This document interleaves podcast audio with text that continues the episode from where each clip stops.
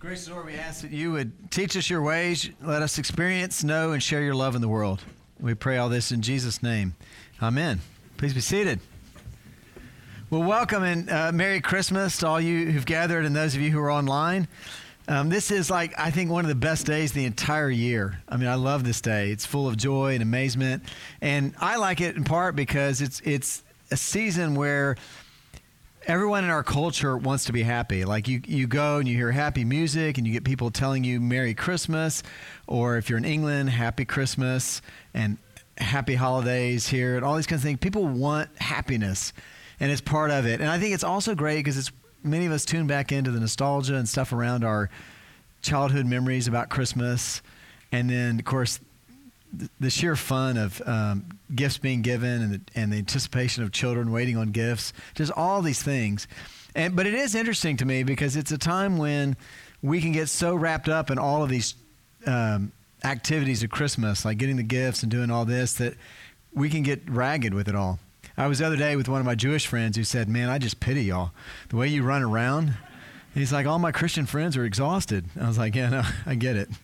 Um, yeah, and but and I think not only that, but we can get so wrapped up in that, but we we can get to where we kind of lose in part what's at the center of it all. What is the genesis and the source of all these waves of joy and people wanting to be merry and encouraging to be happy and all this. If you trace it all back, it comes back to this one main gift. And that's what I'd like to talk about um, this afternoon. Get us to come back and thinking about that main gift.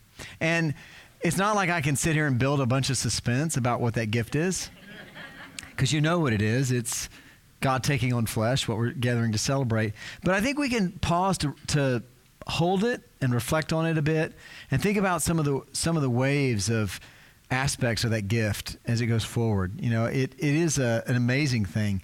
St. Paul, in writing his second letter to the Corinthians in chapter 9, he talks about this giving thanks for this inexpressible gift, this gift that's indescribable, other translations will say.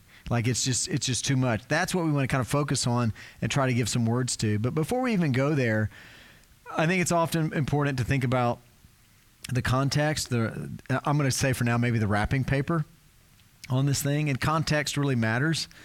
I was thinking about this the other the other day with my um, cousin when she got married many years ago.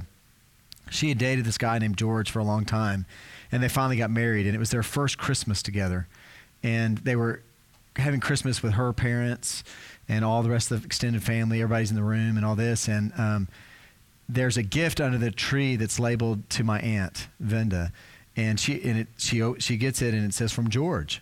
So George is the new son-in-law. So she opens it up in front of everybody, and it's this super racy thong underwear. And it took everybody for a minute to see that my uncle was in the corner laughing his head off because he he'd put it under the he'd put it under the tree context matters, right? Con- context matters and what, what's going on with this. And I think when we start talking about this gift, the ultimate gift the world's ever known, we start talking about um, what's the wrapping paper on that. And wrapping paper builds anticipation. It builds sort of the mystery. What's going to happen with this? What's and when it comes to this gift, I think the whole wrapping paper is prophecy.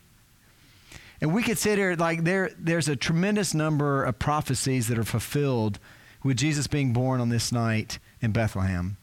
But I think as you think, we start thinking about this gift, think about just some of these. Let, let me read just a few of these for a minute so you can think about some of these prophecies. Starting with Isaiah 7. And this, all these, trans, all these I'm going to do are from the message translation. So if you're like, oh, I've never heard it read like that, it's the message. Therefore, Jehovah himself will give you a sign. Behold, a virgin will be with child and bear a son and she will call his name God with us. A couple chapters later in Isaiah, it continues A child will be born to us. Israel, listen. Zion, be ready. Heaven will give us a son. What will be his name? Well, the government will rest upon his shoulder. His name will be called Wonder of Counselor, Mighty God, Father of Eternity, Shalom Prince. There will be no end to the increase of his government or of his peace on the throne of David, or over his kingdom to establish it, to uphold it with justice and righteousness from then on and forevermore. Isaiah 11, just a couple more verses, or a couple more chapters down the way.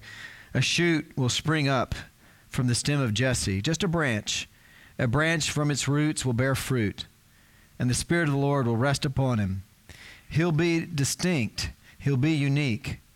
Upon him will be the spirit of wisdom, understanding, counsel, strength, the spirit of knowledge, and the fear of Jehovah. He will delight in the fear of Jehovah. He will not judge by what his eyes see, nor make a decision by what his ears hear.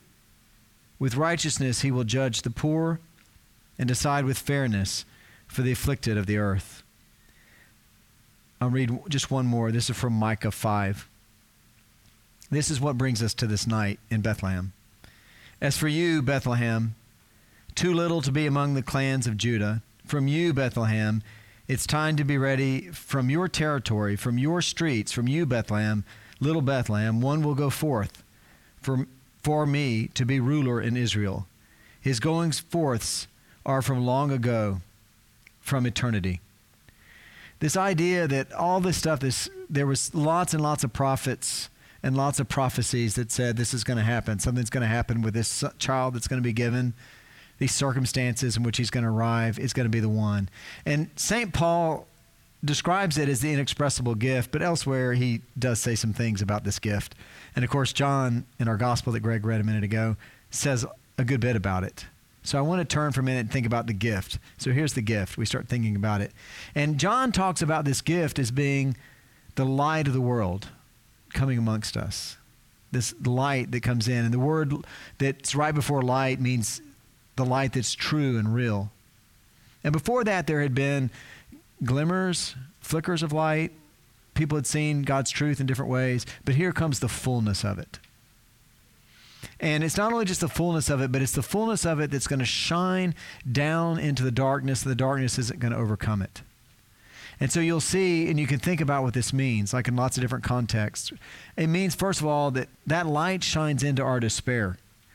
That Jesus comes not only to show us rhythms of grace and how to live and connect, but he empowers it. He walks with us. He, he ushers in the age of the Holy Spirit being amongst us. All of these things where we're not just left, oh, we got things to go do. We get empowered by Him. Or we think about the light that shines into the place of death. The very early Christians from early on began to say, hey, death, where's your sting? Like this is a new chapter. This this part's over. We could sit here, I think, and go on and on and on about all the different aspects of this gift, this main gift that we celebrate on this day. I want to summarize just some of the thoughts and get you to think about it by jumping to a sermon from a few minutes back. This is from 1600 years ago um, St. Augustine preaching on Christmas Eve. And St. Augustine um, had this part of this was in his Christmas sermon. He said, Rejoice, you just, it's the birthday of the justifier. Rejoice, you who are weak and sick, it's the birthday of the Savior, the healer. Rejoice, captives, it's the birthday of the Redeemer. Rejoice, slaves, it's the birthday of the one who makes you lords. Rejoice, free people, it's the birthday of the one who makes you free. Rejoice, all Christians. It's the birthday of Christ. So, such an amazing and inexpressible gift. We could go on with all the different dimensions of it. I want to pivot from there, though, before we go further, like thinking about this, to back up behind the gift for a minute and to think about for a second the love that's behind the gift. Because that can make all the difference, I think, also in the gift sometimes. I know for me in my house, I have two um, paintings in my house that were done by my sons when they were much younger. And there's no art critics knocking on my door to co- collect these things, but they're my most valuable uh, things in my house because who did them and the love that's behind them.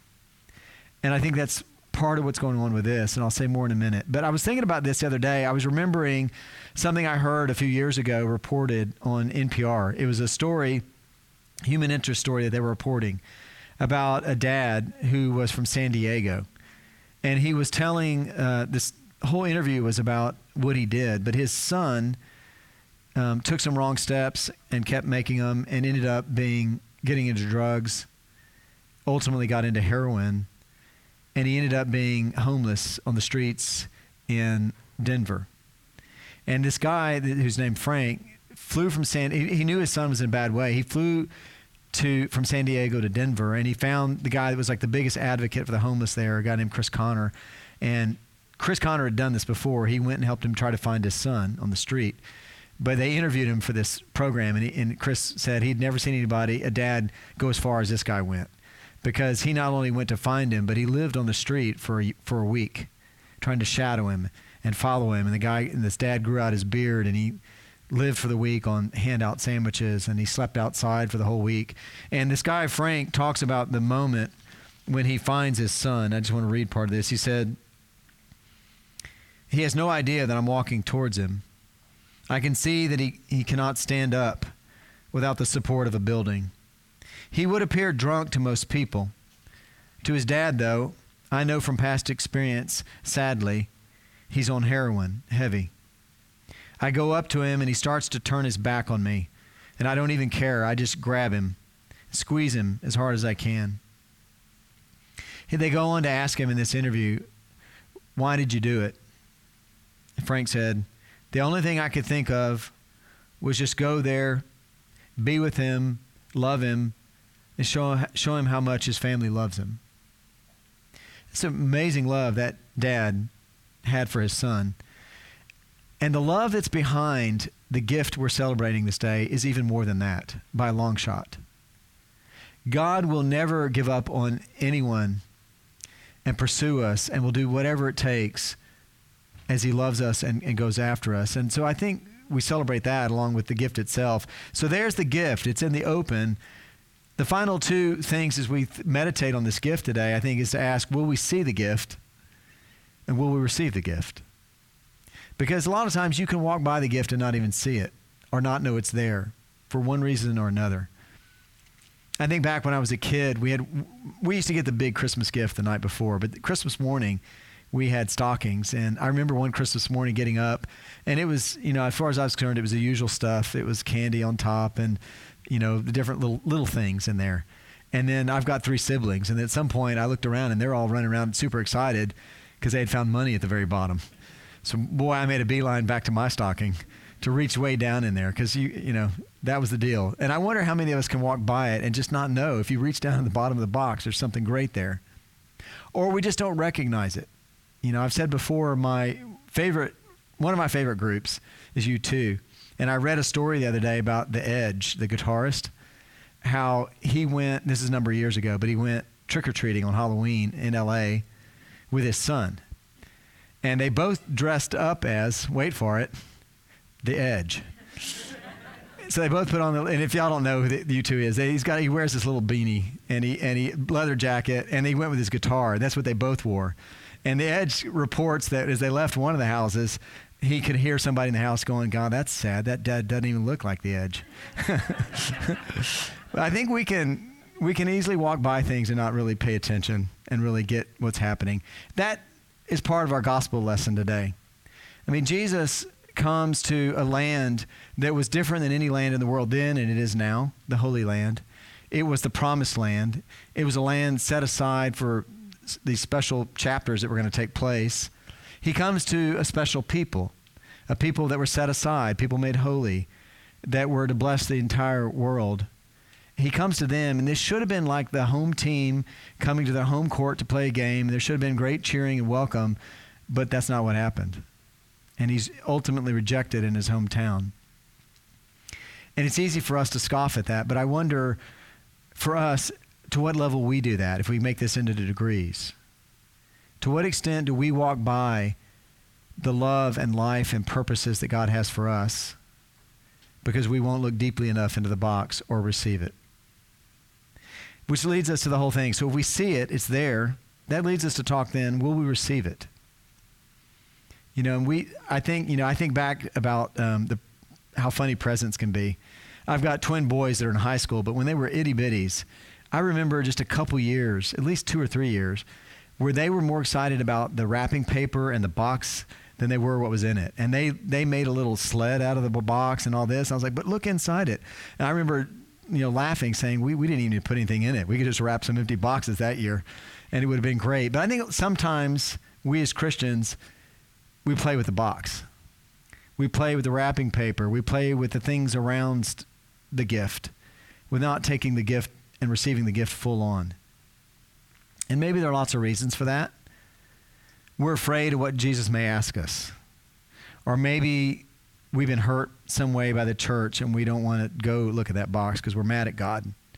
Or maybe we already know the box isn't exactly what we want in our terms.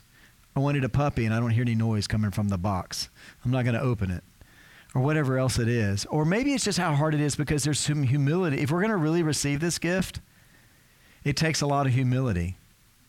You know, C.S. Lewis said last century that Christianity won't even begin to speak to you until you know the predicament you're in.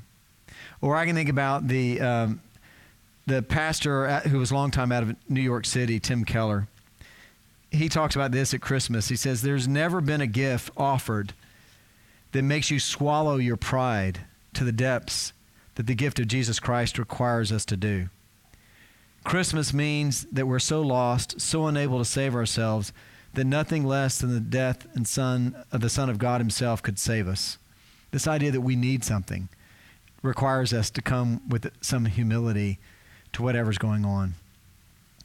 I like the way we think about this passage going on to say, if you do receive it, He gives you the power to become a child of God.